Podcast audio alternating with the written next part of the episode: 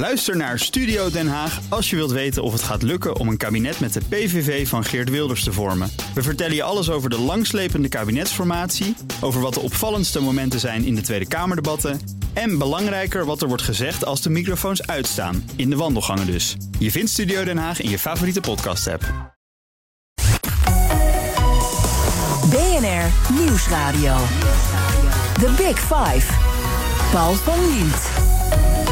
Duitsland maakt zich op voor de verkiezingen. En dat betekent dat er na 16 jaar een einde komt aan het tijdperk van Angela Merkel. Hoe laat de bondskanselier grootmacht Duitsland achter? En wat betekent een nieuw politiek speelveld voor de betrekkingen met onze oosterburen? Vandaag is René Cuperes bij me. Hij is onderzoeker aan Klingendaal, gastonderzoeker aan het Duitsland Instituut en strategisch adviseur van het ministerie van Buitenlandse Zaken. Hele belangrijke gast. René, welkom.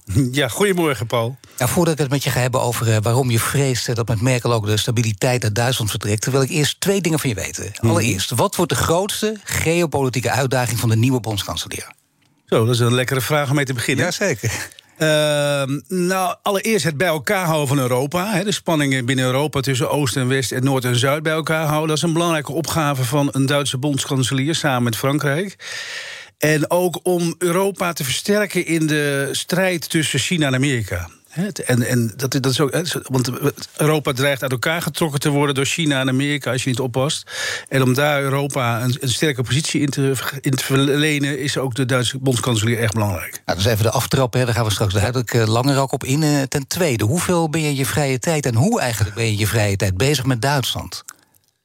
Ja, op verschillende manieren. Ik, ik, ik, schrijf bijvoorbeeld ook een boek in Duitsland over de toekomst van Europa. In, eh, in Bonn wordt dat uitgegeven in november. Dus dat, ik werk gewoon met Duitse collega's samen aan een boek, zou ik maar zeggen. Schrijf je, schrijf je in het Nederlands of in het Nee, Duits? dat wordt vertaald.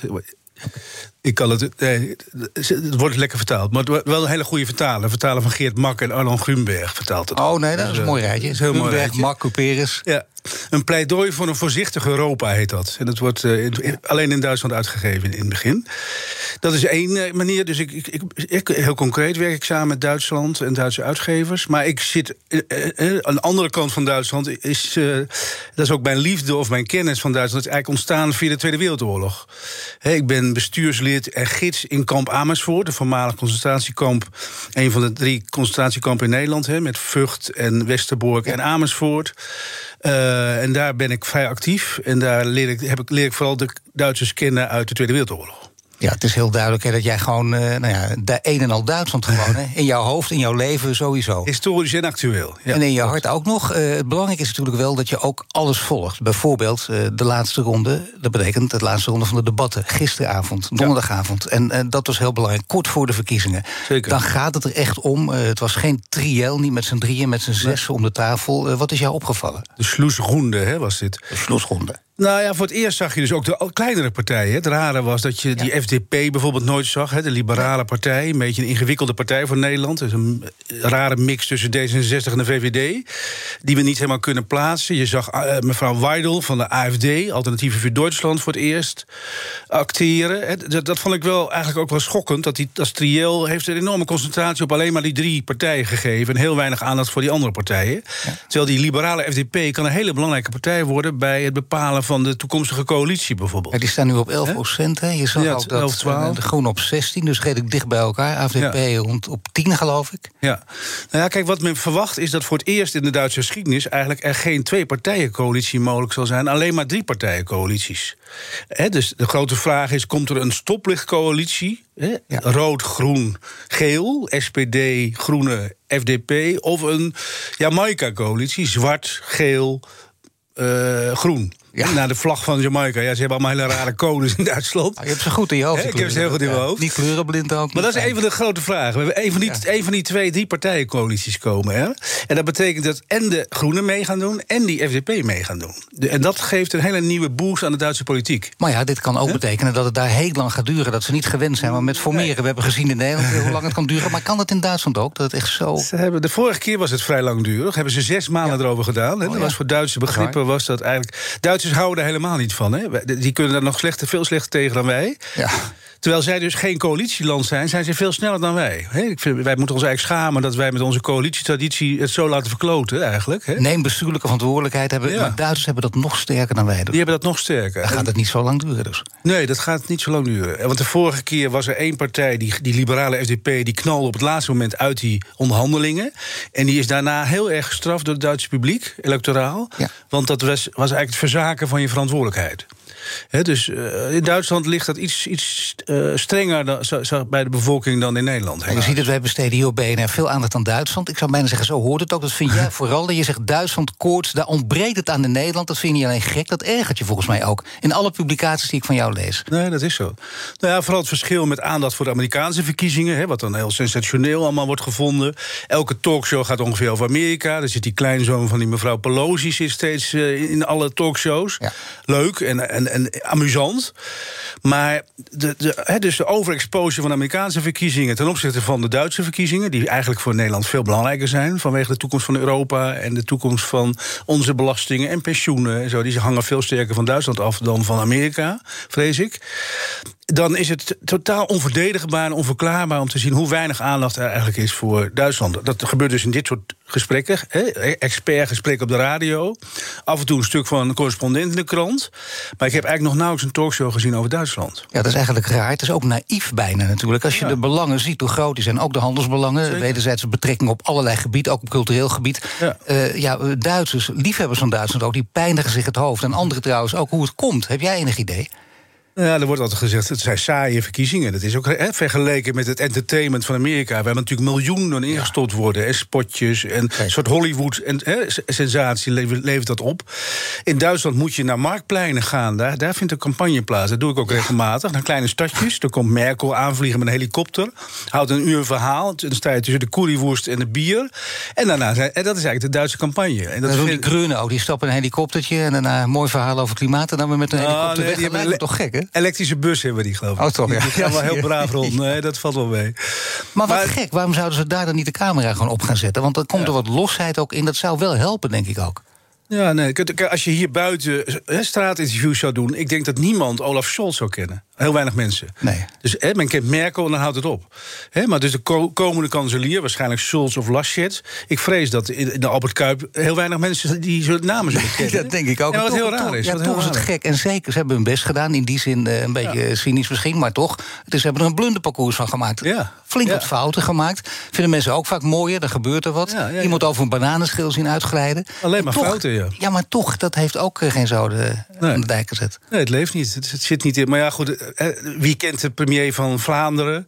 Wie kent de premier van Denemarken? Dus onderschat niet hoe weinig we eigenlijk weten van elkaar in Europa. Dat is een van mijn. Dat is een van de sneuwe lessen die je van Europa moet trekken, uit, uit Europa moet trekken. Nou, we merken deze week in de Big Five van Duitsland wel dat er veel aandacht is van Duitsland voor Nederland. Inderdaad, dat wel. Duitsers zijn nieuwsgierig naar Nederland. Andersom is het veel minder. Ja, nou, ook zijn. Nee? nee. Daar zijn we te romantisch over heel onderschat niet. Duitsland is, Duitsland is natuurlijk een enorm land. met al die Bundesländer. die zijn heel druk met elkaar. Volgen beide, let op Noord-Rijn-Westfalen en Noord-West-Falenlijn. die kijkt naar Brandenburg. Dus onderling hebben ze al heel veel energie uit, uit te wisselen. En ze hebben negen buurlanden. niet alleen Nederland. Ze hebben ook nog. Ze, ze zijn een wereldmacht. Dus ze hebben ook met Amerika en China te maken. Dus het idee dat Nederland heel erg met. of Duitsland heel erg met Nederland bezig is. dat hopen we altijd wel. Maar dat is iets minder het geval dan, dan in de werkelijkheid. Nee, ja, misschien als het over Koningshuis gaat, over voetbal. Maar het, het gaat inderdaad de grote zaken niet. Bijvoorbeeld uh, coalitievorming, hoe we daarmee gaan met de politiek... waar je het net over had. En dan kom ik vanzelf op de kettingvraag. Want zoals je weet, mijn gasten stellen elkaar via de kettingvraag... steeds een, een nieuwe vraag. de vorige aflevering was hier Margriet Brandsma. En ze heeft deze vraag voor jou. De SPD verkeert al jaren in crisis. Sinds dat Schreuder de agenda 2010, de sociale hervormingen, wilde doorvoeren. Nu is die SPD met een opmerkelijke opmars bezig. Notabene onder leiding van de man Olaf Scholz, die ook in die periode van Schreuder een hele belangrijke rol speelde. Is Scholz de man die de SPD, de Sociaaldemocraten in Duitsland, weer definitief terugbrengt? Oh, nou, mooie vraag. vraag. Mooie, mooie vraag van Margriet. Nou, kijk, ik vrees dat dat. Was het maar zo, zou ik maar zeggen. Dat dit echt ook gaat over de toekomst van de SPD. Dit, dit gaat heel erg over aan wie vertrouw je het land toe? Aan welke, welke zie je voor je internationaal opererend? En wat jij net al zei, er is een enorm blunderparcours geweest. Waarbij de ene naar de andere kanseliersliefhebber eigenlijk afgevallen is. Het is een eliminatierace. En de minst ongeschikt is overgebleven, dat is eigenlijk Olaf Scholz. Want die werd in het begin helemaal niet zo gepruimd. He, die, dat heeft heel lang geduurd voordat hij populair werd. In het begin, eigenlijk wilde de gemiddelde Duitser... had, had helemaal geen zin in, in Scholz. Die wilde eerst Beerbok, dat was de frisse wind van de Duitse politiek... de mevrouw van de, de kanselierskandidaat van de Groenen. Die, de frisse wind, alleen niet alleen groen, maar ook een groentje. die heeft totaal nul regeringservaring. Nog, nog op, op regionaal niveau, nog op, in Berlijn. Dus dat was een enorme gok eigenlijk om die mevrouw naar voren te schuiven. Vervolgens had je die Laschet, die ook he, nou interessant van die Beerbok was. Die begon haar eigen cv op te pimpen. Daarmee gaf ze al aan dat ze eigenlijk haar cv niet klopte bij het bondskanselierschap. He, dat is, dat is, en dan weet je genoeg. En die Laschet, nou, dat, dat kennen we wel, dat hij aan het lachen was tijdens die overstromingsramp. die maakte ook fout naar fout en fout. Waardoor die man eigenlijk niet geschikt blijkt te zijn in de ogen van de Duitse bevolking als kanselier. En de enige die overblijft is degene die heel dicht bij Merkel staat, de vice-kanselier Olaf Scholz. Eigenlijk een soort kloon of een kopie van Merkel. Ja, die, die wordt nu eigenlijk gekozen. Maar het zegt, heel, zegt minder dus over die partij waar die voor staat. The Big Five. Big Five. Paul van Liemt. Mijn gast is René Cupeers, onderzoeker aan Klingendaal, strategisch adviseur van het ministerie van Buitenlandse Zaken. In NRC schreef je dat met Merkel de stabiliteit uit de Duitse politiek vertrekt. Hoe zit dat? Wat, wat zei je? Nog in NRC schreef je dat, uh, dat met uh, Merkel oh, dat de stabiliteit uit de Duitse politiek vertrekt. Ja. Dat is jouw eigen tekst, de stabiliteit oh, vertrekt. Maar hoe komt dat? Alweer een tijdje geleden, hè? maar goed, heel goed. Ja, maar ben je het ben je niet met me eens met eigen nou, nou, kijk, wat het interessante aan Duitsland is, dat moeten we ook goed realiseren... is dat in, in Duitsland dit een politieke electorale strijd is in het politieke midden. De flankpartijen in Duitsland, de AFD, Alternatieven voor Duitsland... en die linken, zeg maar de rechtspopulisten en de linkspopulisten... spelen een hele marginale rol in deze verkiezingen. het gaat puur om een strijd in het politieke midden. En dat is heel ongewoon. Kijk naar Frankrijk, wat daar dreigt te gebeuren... bij de presidentsverkiezingen in het voorjaar. Dat is 50% Le Pen en 50% Macron. daar staan establishment en anti-establishment keihard tegenover elkaar. Dat is in Duitsland een hele andere situatie. elk land is eigenlijk anders anders ook. ook nee, want inderdaad, die linker klein, alternatieven voor Duitsland, uh, ja. 10% waar we net over hadden, uh, de liberale 11%, allemaal heel klein. Maar wat is de verklaring? Hoe komt dat dan? Ja, dus ik, ik zeg vaak, in, in Duitsland zijn die flankpartijen zijn giftiger dan in de rest van Europa. dus die Alternatieven voor Duitsland is ongeveer de meest bruine rechtspopulistische partij van Europa. Ja. die heeft echt links met neonatiebewegingen. Daar zit ook wel geweldsbereidheid, zoals dat in eh, geweldsbereidheid maar nee, wacht even, maar dan toch kleiner dan. Maar ja, dan toch, als je het zo omschrijft, toch op 10 procent. Ja, nee, zeker. Dat is toch stevig. Dat is heel stevig. Voor een partij die eigenlijk helemaal uitgekost wordt door het establishment. men heeft daar een brandscherm omheen wat zoals dat heet, een cordon sanitaire. Maar dit is vooral een partij uit, uit het Oost-Duitsland natuurlijk. Het is een protestpartij tegen de manier waarop die integratie van de DDR in het grotere Duitsland heeft plaatsgevonden.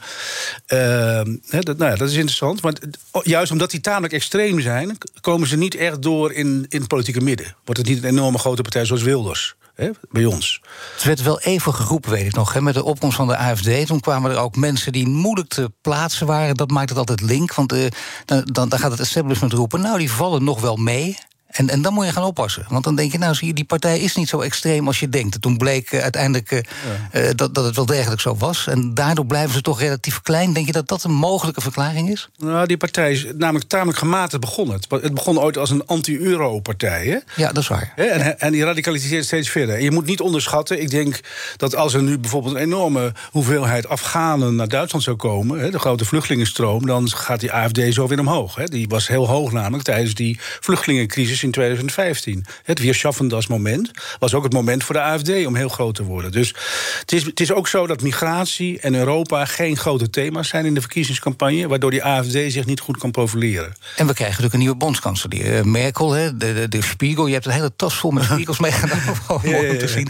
Met Op radio zie je, zie je daar niet zoveel van terug. Nee, ik moet het even toch, uh, toch zeggen. En dan, dan valt op dat een van die koppen is ook dat uh, wat Merkel heeft gedaan. Is, ze heeft heel goed deze tijd gemanaged.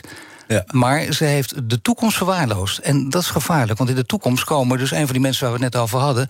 Het zijn geen brekenbenen, maar het zijn natuurlijk kleurloze types. Uh, het is maar de vraag of ze het allemaal kunnen, de boel bij elkaar kunnen houden ook. Nou, is, is dat niet een groot gevaar dan? Daar zit wel mijn zorg. Hè. Dus kijk, Merkel is natuurlijk, wat je er ook van vindt, een enorme uh, ervaren, stevige bondskanselier geweest na 16 jaar. Hè, enorme reputatie opgebouwd internationaal. En de nieuwe kanselier die heeft heel veel tijd nodig om, zo, om zoveel gezag op te bouwen. Dat, eerst binnenlands moet je je gezag opbouwen. Zeker als je, een beetje, als je maar net over de streep komt als winnaar. Hè. Ik vrees dat dat nek aan nek wordt zondagavond. Dus er komt niet een heel sterk mandaat voor de nieuwe bondskanselier. Die moet eerst een eigen land zich sterk maken en de grote kanselier worden. En pas daarna kan hij internationaal in Europa of ten opzichte van China en Amerika zich breed maken. Uh, en, en, dus dat, dat heeft tijd nodig. Terwijl de vraag is: heeft Europa die tijd wel? Moeten we, moet, moet, zijn de verdeeldheidskrachten niet zo groot dat, die, dat, dat er een sterke kanselier nodig is? Nou ja, die sterke kanselier lijkt zeker. Wat gaan we jou vooral praten over de internationale verhoudingen? Uh, Daar weet je ook alles van. En dan valt ook op dat uh, ja, uh, China, Rusland, daar we het allemaal over gaan hebben. de positie van Europa zelf, hoe soeverein moet je zijn en hoe sterk? Wat worden de banden met Amerika? Allemaal belangrijk. Laten we beginnen dan met China. Want hoe ging dat onder Merkel? Zij ging er altijd wel naartoe. Hè? Ze ging er altijd maandelijks toch. had ze een, een reisje naar Duitsland. Dat was opeens nou ja, van de radar verdwenen. Toen zat ze daar. Uh, ja, kijk, Merkel was, die, die had een enorme optimisme over China. dat, heet in Duits wandel door handel. Die dacht, door handel veranderen we China. Worden die onderdeel van de westerse liberale wereldorde.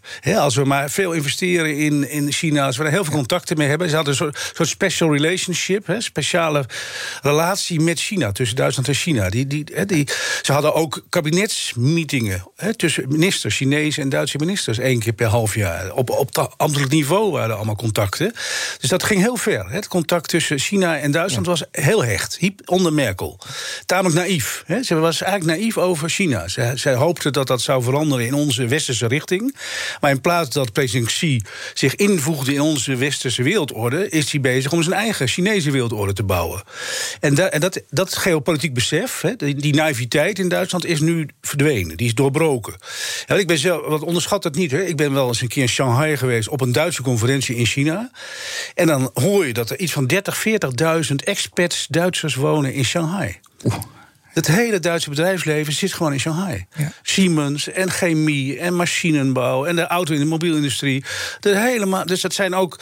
er zit ook een soort verwantschap tussen Duitsland en China. Het zijn allebei ingenieurseconomieën waar de ingenieurs eigenlijk enorm gezag hebben. Hè. Wij ja, maar zo'n groep mensen, al die experts, die zitten dan vooral niet te wachten natuurlijk op, uh, op de kritiek van de Grun op, over de mensenrechten. Nee, dus dat wordt ook enorm, dat wordt enorm afkicken, zeg maar. Eh, hè, Duitsland moet afkicken van China en van zijn belangen die daar, die daar spelen. Dus, dus je ziet ook dat de automobielindustrie zich nu aan het aan het herpositioneren is, minder afhankelijk kan en moet zijn van China en van de, van de fabrikage in China en zich eh, meer, meer, op andere delen van de wereld gaat richten. Want de economische belangen zijn enorm. Maar dan heeft Merkel dus uh, heel lang geïnvesteerd en dat heeft helemaal niets geholpen. Integendeel, dat zij het niet moeten doen, ze had de tijd beter kunnen besteden. nou ja, ze, ja ten opzichte van China. Duitsland is er heel rijk van geworden de afgelopen 10, 20 jaar. dat, dat wel. Maar het gaat over de toekomst. Maar, maar het, het is, blijkt geen toekomstgeoriënteerde koers te zijn. Nee, daar heb je gelijk in. Hoe zou je het beste nu met, met, met China om kunnen gaan? Hè? Wat, wat denk je dan? China gewoon links laten liggen, letterlijk links laten liggen? Nou, nee, dat, dat, dat, is een beetje de lijn van Amerika deels. Dat is ook een beetje hypocriet, want alle Apples worden ook in China gemaakt. Hè, dus, het is helemaal niet, hè, dus Amerika zit ook heel dik in China. Hè, dus geen, geen Apple die niet uit China komt. Dus China is inmiddels zo dominant geworden en zo belangrijk, technologisch ook. Hè, eigenlijk verder dan wij zijn in het Westen. Dat die coupling, hè, het afkoppelen van, de, van China, dat dat eigenlijk geen, geen voor de hand liggende strategie meer is. Nu zeg je, nu zie je onder de Duitse politici zie je weinig uh, mensen waarvan je denkt die zijn uh, flamboyant. Ook in hun manier van denken. Niet alleen hun optreden, maar ook in hun manier van denken. Maar er is er eentje, die vond je wel interessant, hè? Die, die mag niet meedoen. Habeck, hè? De, de tweede man van de Groenen, ja. ja. Dat, dat, vind ik een interessant... Uh, hardopdenkend, vind je ook belangrijk? Ja, hardopdenkende politicus, die niet helemaal... Hè, die niet in, in clichés praat en in stereotypes... maar heel open vragen stelt... en mensen mee laat denken over de toekomst. Dat maar heeft die zich ook over China uitgelaten? Want dat is natuurlijk, binnen de Groenen zijn ze behoorlijk kritisch. Ja, Steeds maar op die mensenrechten hameren. En hoe hij zou daar denk ik toch een genuanceerder beeld voor over kunnen Nee, ze zoeken ook naar een soort tussenbalans. Hè. Aan de ene kant scherper op de mensenrechten, op de mishandeling van de Oeigoeren met name. dat zit ook bij de FDP, maar ook bij de Groenen. Dus minder alleen maar die handelsbelangen benadrukken, wat heel erg sterk in die CDU-CSU zat. die, die hebben het duidelijk over mensenrechten gehad. Die waren, dachten van het kost ons heel veel Volkswagens als we het daarover gaan hebben. Ja. Dus die Groenen corrigeren dat eigenlijk een beetje, ook ten opzichte van Rusland. zonder dat ze helemaal zich willen terugtrekken economisch uit China. Dat is ook weer. Zover zal het niet gaan. Jij, jij denkt eerlijk uiteindelijk, als, als ik jou goed beluister, dat het beste is toch om je handen zoveel mogelijk van China af te trekken en niet te veel over mensenrechten te zeggen. Snappen dat er nog wel wat economische belangen zijn, maar verder proberen zoveel mogelijk een eigen koers te varen. Nou, nee, je moet. Je, kijk, ik denk dat je je niet helemaal moet terugtrekken. Dat, je moet op een slimme manier met ze samenwerken. Je moet alleen niet afhankelijk van ze worden. Dus je moet heel erg goed nadenken over welke economieën en welke technologieën je in het Westen wil houden. dus ik geloof wel dat, dat we moeten Europa en Amerika moeten erg dicht bij elkaar blijven staan tegen die autoritaire krachten die nu op de wereld zich breed maken: Rusland, Turkije en China. Nou, met name over Rusland gaan we zo verder praten met René Cuperus over de vraag of Duitsland met de komst van de Nord Stream 2 te afhankelijk wordt van de grillen van Poetin. Blijf luisteren. Ook Diana Matroos vind je in de BNR-app. Ja, inderdaad. Je kunt live naar mij luisteren tijdens de Big Five. Ook handig in de BNR-app. Breaking nieuwsmeldingen, maar ook het allerlaatste zakelijke nieuws. En je vindt in de app alle BNR-podcasts, waaronder Wetenschap Vandaag. Download nu de gratis BNR-app en blijf scherp. BNR Nieuwsradio. The Big Five. Paul van Liemt. Welkom bij het tweede halfuur. Deze week spreek ik vijf kopstukken over Duitsland. Eerder deze week sprak ik met Margriet Brandsma over Angela Merkel... en dat is terug te luisteren via de BNR-app. De gast vandaag, René Cuperus. Hij is onderzoeker aan Klingendaal, gastonderzoeker aan het Duitsland Instituut... strategisch adviseur van het ministerie van Buitenlandse Zaken.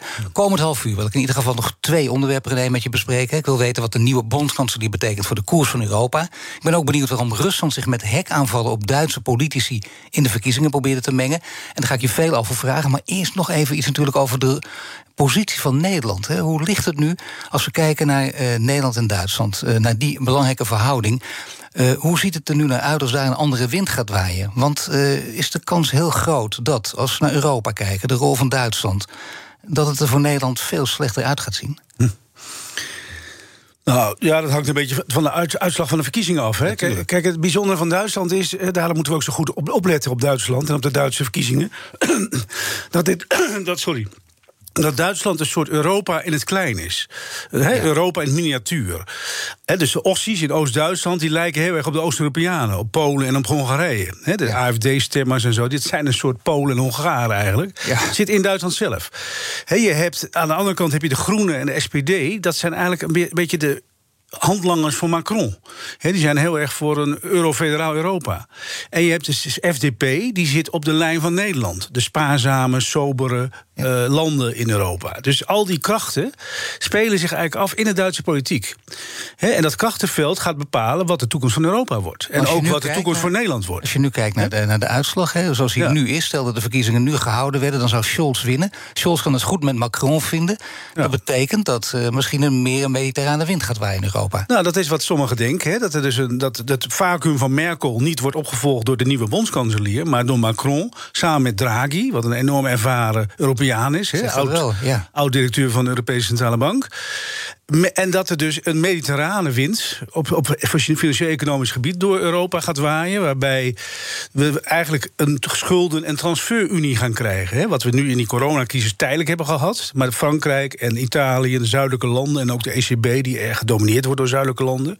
Die willen eigenlijk, zoals we nu dat de coronacrisis hebben opgelost, dat dat de toekomst van Europa wordt. En wat kan dat voor Nederland dat betekenen? Dat Europese belastingen worden geheven, dat Europese schulden worden, uh, blijven bestaan. En in die end uh, betekent betekent, het is niet voor niks zijn de noordelijke landen er tegen. Want die vrezen voor hun pensioenen. Of die vrezen voor de, de, de, de, hun inkomsten in, in Europa. Dat dat allemaal getransfereerd wordt naar, naar, naar Zuid-Europa. Maar dat is dus extra aandacht voor die Duitse verkiezingen. Is zeer gewenst ook. Als je, als je tenminste je van je pensioen houdt. En belangrijk vindt dat je goed pensioen krijgt uitbetaald. Als je denkt dat Scholz gaat winnen. Met Macron het goed kan vinden. Mediterrane wint. Ja. Ik denk dat het ministerie van Financiën in Den Haag. En bij de Nederlandse bank erg goed gekeken gaat worden naar de uitslag van de Duitse verkiezingen. Ja. En uh, iedereen, Om deze die, reden. En, en, iedereen die voor zijn pensioen vreest. En uh, we hebben omzicht nodig in de Tweede Kamer om te vechten voor de pensioenen van Nederland in Europa. Ja, dan wordt het een hele andere uitzending. Hè? We gaan nu ja. praten over Rusland. Rusland probeerde zich te mengen in de verkiezingsstrijd, wat ik zei, met hekaanvallen op de Duitse politici. Maar wat zat erachter? Ja, niet op alle Duitse politici, hè. met name op Beerbok. Hè. Die, ja, die groene kanselierskandidaat. Die werd, uh, ja, wel is altijd lastig te bewijzen of, die, of dat echt gehackt is of niet. Maar dat, dat, dat, dat zegt de Veiligheidsdienst. Hè, dat met name die groene kanselierskandidaat... die even heel hoog in de peilingen stond... en misschien wel de nieuwe groene Duitse bondskanselier zou worden... de opvolger van Merkel... die werd op dat moment enorm uh, onder, onder bedreigd en, en onderdrukt door, door Rusland... omdat zij heel kritisch is op de mensenrechten situatie in Rusland. Hè, de, de vervolging van Navalny, de dissident. Maar ook op het autoritaire karakter van Poetins Rusland. En ook in hun verkiezingsprogramma hebben staan dat de pijpleiding, de, de, de Nord Stream 2-pijpleiding in de Oostzee, de gasleiding tussen, de directe gasleiding tussen Rusland en Duitsland, die om Oekraïne en Polen heen gelegd is, dat die moet worden gestopt. Vanwege de autoritaire karakter van Rusland. En dat is natuurlijk heel bedreigend voor de economie van Rusland. Dus vandaar dat zij er alles aan gedaan hebben om deze mevrouw niet bondskanselier te maken. En het is nog gelukt ook. Want nou ja, ze is helemaal weggevallen in de peilingen. Zeker, nou ja, dat is nogal wat natuurlijk. Maar Dan, meer door eigen toedoen, hè? eigen blunders en eigen fouten. Tuurlijk, nee, maar dit speelt dus ook wel degelijk een rol. Uh, Merkel heeft zich altijd hard gemaakt hè, voor die Nord Stream 2. Ze kon het ook heel goed met Poetin vinden. Want altijd het verhaal natuurlijk dat zij, dat weten we, dat ze heel goed Russisch sprak. Maar Poetin, geloof ik, sprak ook weer goed Duits. Ja, spreekt goed Duits. Hij was een KGB-spion in Leipzig zelfs. Ja, kun je dus nagaan. Hè? De, dat, hij was een spion in Duitsland. Echt tweetalig. Dus die is totaal de, tweetalig. En die moest zich zeg maar tussen de Duitsers kunnen mengen zonder dat hij opviel. Dus die spreekt perfect Duits. En ik geloof dat Merkel een prijs heeft gekregen op haar school in de DDR voor haar Russische kundigheid. Oh ja, tijdens de Olympiade. Ja, ja, ja. ja die heeft de een naar de andere prijs gewoon ook, die Merkel. Klopt, klopt. Maar toch vind ik altijd wel bijzonder, die vriendschap dan tussen Merkel en Poetin. Want vriendschap tussen aanhalingstekens. Want met name Gerhard Schreuder, de voorganger van Merkel, ja. kon natuurlijk geweldig vinden. Die wel. Die werd ook daarna beloond door Poetin. Hij werd, uh, hoe heet het, energieadviseur. Dik betaald ook natuurlijk. Dat, dat, gaat Merkel waarschijnlijk niet doen. Die, die zitten bij Gazprom, hè, de grote olie, de olie- en gasbedrijf. Daar zit Gerhard Schreuder in de raad van bestuur. Ja, en daar zit je toch op een... Uh, Ze noemen aardgas in Duitsland erdgas, noemen ze ook Gertgas. Ja. Van Gerard, van Gerhard Schreuder, dat is serieus. Ja. Dus, dus het, het aardgas wat door die Nord Stream 2 heen komt, noemen ze Gertgas. Ja. Van. Gerhard Schreuder. Maar goed, hij dat is een beetje een foute uh, man gebleken. Genosse der Bossen. Ja. Uh, zoals die, die, dat is helaas een beetje met Blair ook gebeurd. Hè. Die generatie van sociaaldemocraten die waren niet alleen iets te neoliberaal, maar die eindigden ook verkeerd in, in de ondernemerskringen. En ook verzot op geld. Hij zit er op 3, 4 miljoen ja. per jaar naar verluid. Dat zijn toch flinke bedragen. Merkel, denk dus, je, gaat dat nooit doen. Gaat nooit dus Merkel is helemaal geen vriend ook hè, van Poetin. Die, nee. die, zal hem wel begrijpen, omdat zij wel Rusland goed kende en, en Russisch kende. Maar zij had, zij had problemen met hem als autoritair persoon en ook met zijn hond. Hè, dat het verhaal van die hond. Die die ja, dan op haar losliet. Ja, dat is, ook, dat is ook zo malicieus. Hè. Dan moet je nog maar even vertellen Merkel, wat die Ja, Merkel die heeft dus een enorme angst voor honden, blijkt het. En dan bij, bij een staatsbezoek tussen Merkel en Poetin laat Poetin dan zijn enorme grote hond juist los op Merkel ongeveer. Ja. Tijdens, een, uh, tijdens een groot cameramoment. Ja. Waardoor ze helemaal verstijft en verstart. Ja. En dat soort intimidatiepogingen, daar word je geen vriend van. Gek, waanzinnig dat je dit doet gewoon. Heeft ze hem een keer teruggepakt nog of niet? Nee, ik geloof het niet. Voor zover we weten even, niet. Hè? Even een Duitse beer eroverheen uh, gestuurd. Nee, nee. nee, geen idee. Maar de Amerikanen natuurlijk met argusogen naar gekeken. Wat er gebeurde met uh, Nord Stream 2, met die pijpleiding. Hoe, de Amerikanen voelen zich een beetje geschoffeerd daar, of niet? Hoe zit dat precies? Nou, dat was met name onder Trump. Hè? Dit was een van de aanvalspunten van Trump tegen Duitsland. Hè? Die vindt sowieso dat Duitsland een beetje freerider is op de NAVO en op, op de Amerikaanse uitgaven in de defensie. Hè, dus Duitsland betaalt heel weinig voor zijn leger. Hè, daar gaan we het zo geloof ik nog over hebben. Maar, ja. maar hè, dus ze, ze, ze, besteden weinig aan de defensie van het Westen, maar profiteren wel van allerlei contacten met de vijand van het Westen. Namelijk hè, die Nord Stream 2 pijplijn met Rusland. Dus daar was Trump heel fel op. Niet helemaal logisch vanuit, zijn, vanuit die gedachte. Alleen onder Biden is er wel een compromis. Uh, gekomen hè, over die Nord Stream 2. Ze hebben die uiteindelijk geaccepteerd, mits Duitsland meer zou doen aan steun voor de Oekraïne. Ja, dat is een soort compromis ons een paar maanden geleden. Maar toch kreeg je een beetje de indruk dat Biden ook dacht. Vroeger er felle bovenop gaan zitten, vooral vanuit zijn idee, maar dat niet echt gedaan heeft. Zo'n compromis is dan genoeg, maar verder zoek het zelf maar uit. Maar het lastige is, die Nord Stream 2-pijplijn is klaar. Die, die, dus het is, je kunt wel zeggen, we zijn er tegen, maar dat ding ligt er eenmaal. Dus je kunt er Ja, je eh, kunt voor de limonade doorheen eh, spuiten. Maar Nee, dat niet. Nee, Maar voor de vorm kun je toch gewoon een beetje meer op de trommel eh, roffelen. Dat is weinig gebeurd. Amerikanen trekken zich er steeds meer van af. Oftewel, Europese soevereiniteit wordt nog steeds belangrijker, toch? Of niet? Maar ja, dit is wel ingewikkeld. Kijk, ze- dit zit ingewikkeld in elkaar. Die Duitsland, Rusland is een, is een verhaal op apart. Hè. Dat, en zij hebben zelfs een, eh, een aparte liefde voor elkaar. Terwijl ze elkaar bijna vernietigd hebben in de Tweede Wereldoorlog. Dat is een hele aparte verhouding tussen Russen en Duitsers. En die wij als West-Europeanen niet helemaal begrijpen zelfs. Hè, dat is, vind ik altijd heel fascinerend om te zien hoe, hoe Duitsland ten opzichte van Rusland staat. Je hebt ook de zogenaamde Rusland-versteer. Met name de SPD. Hè, dus dat zijn mensen die heel, heel, heel ja, eigenlijk cultureel heel ver, eh, con- vergaande contacten met Rusland hebben en zo. De, dat heeft ook wel met de, met, de, met de littekens van de oorlog te maken. Ze hebben een speciale relatie met Israël, met Polen, maar eigenlijk ook wel met Rusland om die reden. Dus, dus het is iets te makkelijk voor ons om, om die verhouding te veroordelen van, van, bui- van de buitenkant. Het is ook een heel groot strategisch vraagstuk.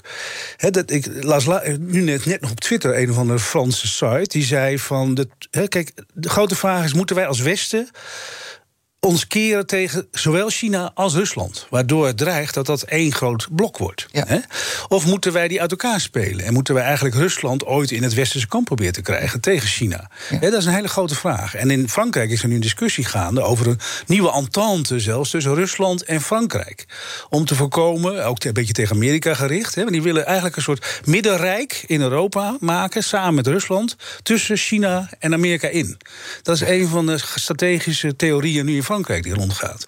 En dat maakt dat je voorzichtig moet zijn met je Nord Stream 2 kritiek. Hè, dat je misschien hebben we Rusland wel nodig in de toekomst tegenover China. Maar uiteindelijk eh, zal het toch richting Europese soevereiniteit moeten gaan. Hoe dan ook. Hè. Er zijn natuurlijk verschillende scenario's voor. Maar dat is toch de enige, de beste mogelijkheid ook, de sterkste mogelijkheid. Europa, 500 miljoen mensen natuurlijk. Ja. Hoogst opgeleide deel van de wereld ook. Ja, maar wel heel verdeeld.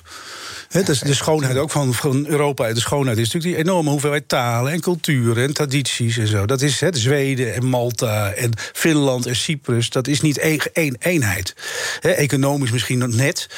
Maar om daar politiek, cultureel één eenheid van te maken zonder dictator lijkt mij een probleem.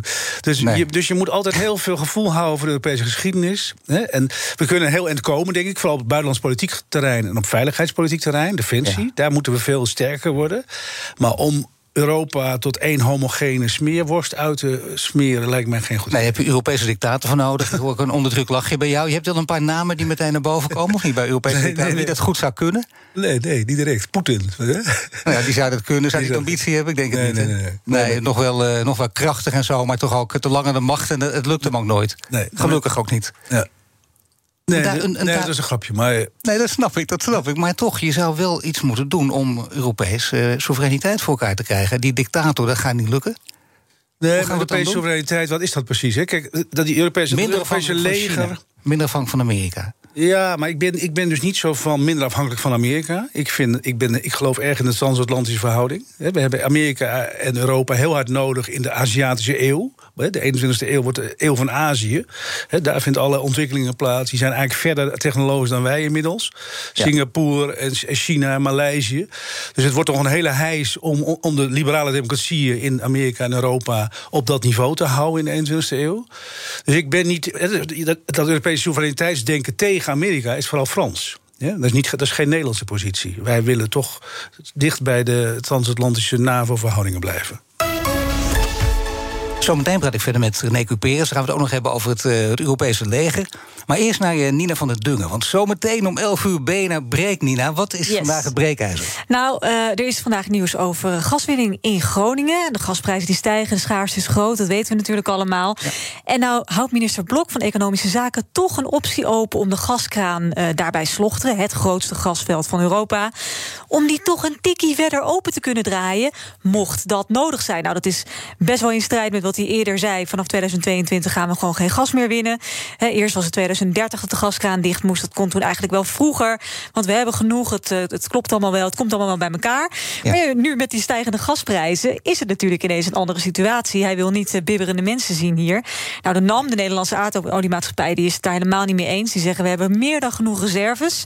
Dus ja, de Groningers zelf, wat denk je daarvan? Die zitten er natuurlijk ook totaal niet eh, op te wachten. Aan de andere kant kun je ook zeggen, landsbelang, jongens. Dit is heel belangrijk kijk, we moeten niet zo afhankelijk zijn van buitenlands gas. Daarom is ons breekijzer, we nemen het op voor de Groningers vandaag. Het kabinet kan het niet maken om de gaskraan in Slochteren weer wat verder open te draaien. Om 11 uur kun je bellen 020 468 4 keer 0 Dan spreek ik je graag in BNR Breekt. Iedereen mag bellen naar 020 468 0 Iedereen en ook, moet en, bellen. En ook voorstanders van blokken. Ja, uh, iedereen. voor, tegen, allemaal. Groningers, Limburgers. Ik wil alle, iedereen horen. Oké, okay, trouwens, ik denk dat René Coupier zo nog gaat bellen. Die weet hier ook alles van. Nee, jij gaat ook bellen. 020, Zeker bellen, jij wel. 020 468 4 0 Ik zeg het nog één keer. Zometeen, inderdaad, in BNR Breekt. Nina Dank van u. Joe. BNR Nieuwsradio. The Big Five. Paul van Liemt. Je luistert naar BNS Big Five van Duitsland. Eerder deze week sprak ik met Karsten Brzeski, hoofdeconoom van ING Duitsland, over de stand van de Duitse economie. Terug te luisteren via bnr.nl. Mijn gast is René Cuperus. Hij is onderzoeker aan Klingendaal, verbonden aan het Duitsland Instituut. Ja, René, we hadden het net even over Afghanistan ook. En de vluchtelingencrisis heeft, heeft Merkel het verwijt gekregen dat ze te veel in de eentje heeft gehandeld zonder te luisteren naar andere Europese landen. En nu komt een mogelijke vluchtelingenstroom vanuit Afghanistan aan de houding van Duitsland. Als je die vergelijkt met 2015, hoe is die nu op dit moment? Die is nu heel anders. Hè. Er zijn wel lessen geleerd. Ook al, overigens al eerder, hè. ook die Turkije-deal die gesloten is. Hè. Na de euforie eerst even van dat Weerschaffendas. Hè. Toen, werd, toen schrok natuurlijk Merkel enorm van de... Aan de ene kant was er enorm een positieve welkomstsfeer in Duitsland... maar die AFD die rees ook de pan uit. Hè, die alternatief voor Duitsland. Ja. Dus geschrokken daardoor is er toen die Turkije-deal gemaakt... tussen Nederland, Duitsland en Turkije. Hè. Rutte heeft daar ook nog een rol in gespeeld, samen met Merkel. Ja. Dus dat was eigenlijk de eerste, is de realistische moment... zou ik maar zeggen, van Merkel. En nu zie je helemaal dat men bezig is om, een, om de buitengrenzen van Europa te verstevigen... en om, uh, om een nieuwe chaotische vluchtelingenstroom te voorkomen. Ook ja. Duitsland. Dat betekent dus wel dat dat een heel een van de belangrijke punten was. Hè, toen ook onder Merkel. Dat is echt, zij deed toen die belangrijke uitspraak. Ze kreeg heel veel kritiek over zich heen. Ongelooflijk gevoelig in Duitsland. Nou, niet alleen kritiek. Hè. De, eigenlijk de, de grootste. Kijk, dit heeft natuurlijk ook met de, met de, Tweede Wereldoorlog te maken. De trauma's daarvan. Het, is, dit was voor het eerst dat Duitsland eigenlijk positief humanitair op de wereld. Uh, hoe noem je dat? In, in de wereld aandacht stond. Hè. Dus het, het, was niet alleen maar negatief. Nee, maar juist omdat je nu die geluid ook steeds krijgt. En vooral echt gericht op de regio. Wat de regio dan ook is. Hè. Dat is makkelijk om te roepen ook steeds. De regio. Maar we weten niet precies waar je dan terecht moet komen. En dat is natuurlijk. Dat, dat, ja. Daar zijn de Duitsers natuurlijk wel beducht voor. Ja. Veel binnenlandse thema's, ondanks dit. Hier werd in de verkiezingen ook, hè, tijdens het slotdebat... werd hier nog wel even over gesproken. Maar uh, niet gek veel over het buitenland. Uh, niks. En uh, wel een beetje over het leger. Ook Olaf Scholz hè, in het laatste debat. De Bundesweer moet sterker worden. En daar ging, werd ook voorzichtig gesproken over het Duitse, misschien wel Europese leger. En als je kijkt naar de verkiezingsprogramma's van bijna alle partijen... ze staan er niet afwijzend tegenover. Is, is het nou realistisch of is het zomaar makkelijk opgeschreven? Nee, dat is helemaal niet realistisch, als je heel eerlijk bent. Kijk, wie de driver achter het Europese leger is, dat is Frankrijk. He, dat is een veel strategisch denkender land. He, veel meer op defensiegebied uh, georiënteerd dan Duitsland... wat na de Tweede Wereldoorlog natuurlijk helemaal zijn, zijn leger bewust heeft verwaarloosd. Nog meer dan het Nederlandse leger bijna. Daar roepen ze nog meer pief, paf, poef in het Duitse leger... dan in het Nederlandse leger. Ja, He, dat is helemaal verwaarloosd. Eh, omdat dat een enorm taboe is geworden, namelijk het, het, het Duitse leger. En, en, en dat, dus ik vind ook al die praatjes over een Europees leger... dat is, als je kijkt naar de, ook die verkiezingsprogramma's... dat leest eigenlijk bijna als pacifistische manifesten van de vredesbeweging. Ja. Vooral als je de Groene leest of die Linke. Men, he, dus, kijk, kijk naar de gemiddelde millennials, he, de jonge generatie... Die, die voelt zich helemaal niet bedreigd in Europa. Niet door China, niet door Rusland. Die heeft helemaal niks met een leger of met defensie. Die, die wil af van kernwapens. Die wil eigenlijk af van Amerika met zijn kernwapens. Dus er heerst in Duitsland eigenlijk meer een pacifistische sfeer... dan een sfeer van wij moeten ons verdedigen met een leger tegen de buitenwereld. Maar ook bij de oude generatie, ja. ik las dan weer een cijfertje... dat 38% van de Duitsers is 60 plus. Hè? Dus behoorlijk belangrijk.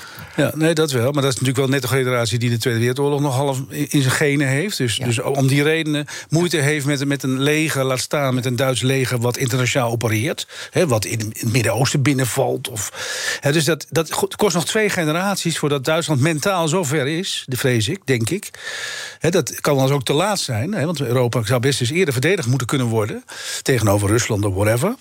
Hè, maar mentaal zie je dat die Tweede Wereldoorlog op dit vlak nog heel diep in die Duitse samenleving zit. Maar toch, je En en dus niet voor en- niks. Ja. Ja, ga je gang. Nou, nee, dus de enige manier voor, voor Duitsland is dus. Dat, dat is, dat is, daarom hebben ze het wel steeds over een Europees leger. Een nationaal leger is een taboe, is een no-go.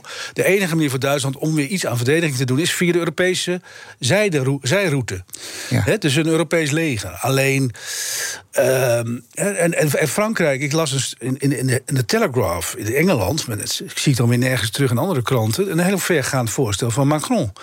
Die heeft geschijnd gezegd te hebben: wij willen als Frankrijk best onze de Veiligheidsraadszetel opgeven en daar een Europese zetel van maken. In ruil voor een Europees leger. Zo.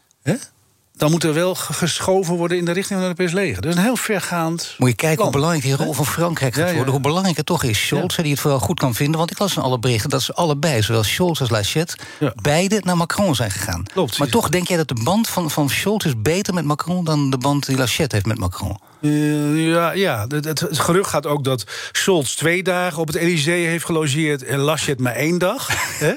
dat zegt wel wel wat. Ja, zeker. Beerbok was ook uitgenodigd, maar die heeft het laten lopen. Die vond de binnenlandse afspraak belangrijker dan een afspraak met Macron. Dat, voor mij is dat direct het einde van haar kanseliersambities. Als je dat niet door hebt, dat je met de Franse president goede banden moet hebben. Nee, kijk, Scholz die is natuurlijk al dat is het probleem. Laschet is natuurlijk een regionaal baasje. He, is, de, president van een boenesland, Noord-Rijn-Westfalen. Maar heel groot, zegt iedereen ook steeds. net zo groot als Nederland. Ja, maar, maar, maar, goed. maar internationaal natuurlijk niet, zo, niet, zo, niet, niet op niveau van de Franse president. Terwijl Scholz elke dag als minister van Financiën... in de eurozone met de Franse ministers van Financiën opereert... ook een belangrijke rol heeft gespeeld bij dat corona-herstelfonds. Dat is eigenlijk een deal geweest tussen Scholz en Frankrijk. En met Macron daarbij. Dus de Scholz zit veel meer al in die samenwerking met Frankrijk. Uh, veel meer dan Laschet. Dus de Frans-Duitse ja? afstand met Scholz ook echt veel en veel sterker wordt. Zeker, zeker. En je, had een, je hebt ook, ook zo'n triel gehad al heel lang, een paar maanden geleden... van, van de, een internationale tri, drie, drie, drie, eh, debat. En dan was de vraag, waar gaat u als bondskanselier de eerste dag na u, nadat u gekozen bent naartoe? Toen zei Beerbok, ik ga naar Brussel.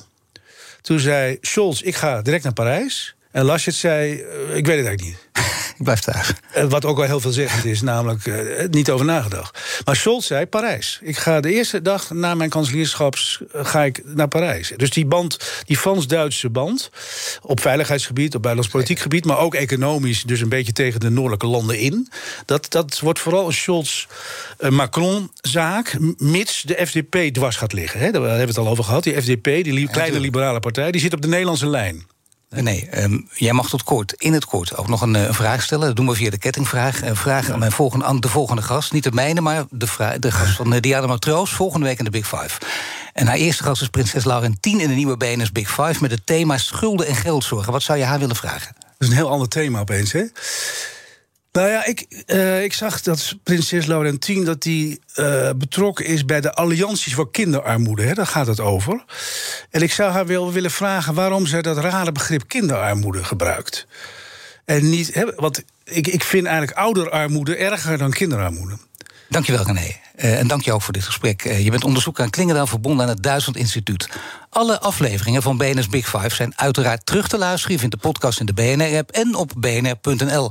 Zometeen Nina van der Dungen met BNR Breekt. Dag.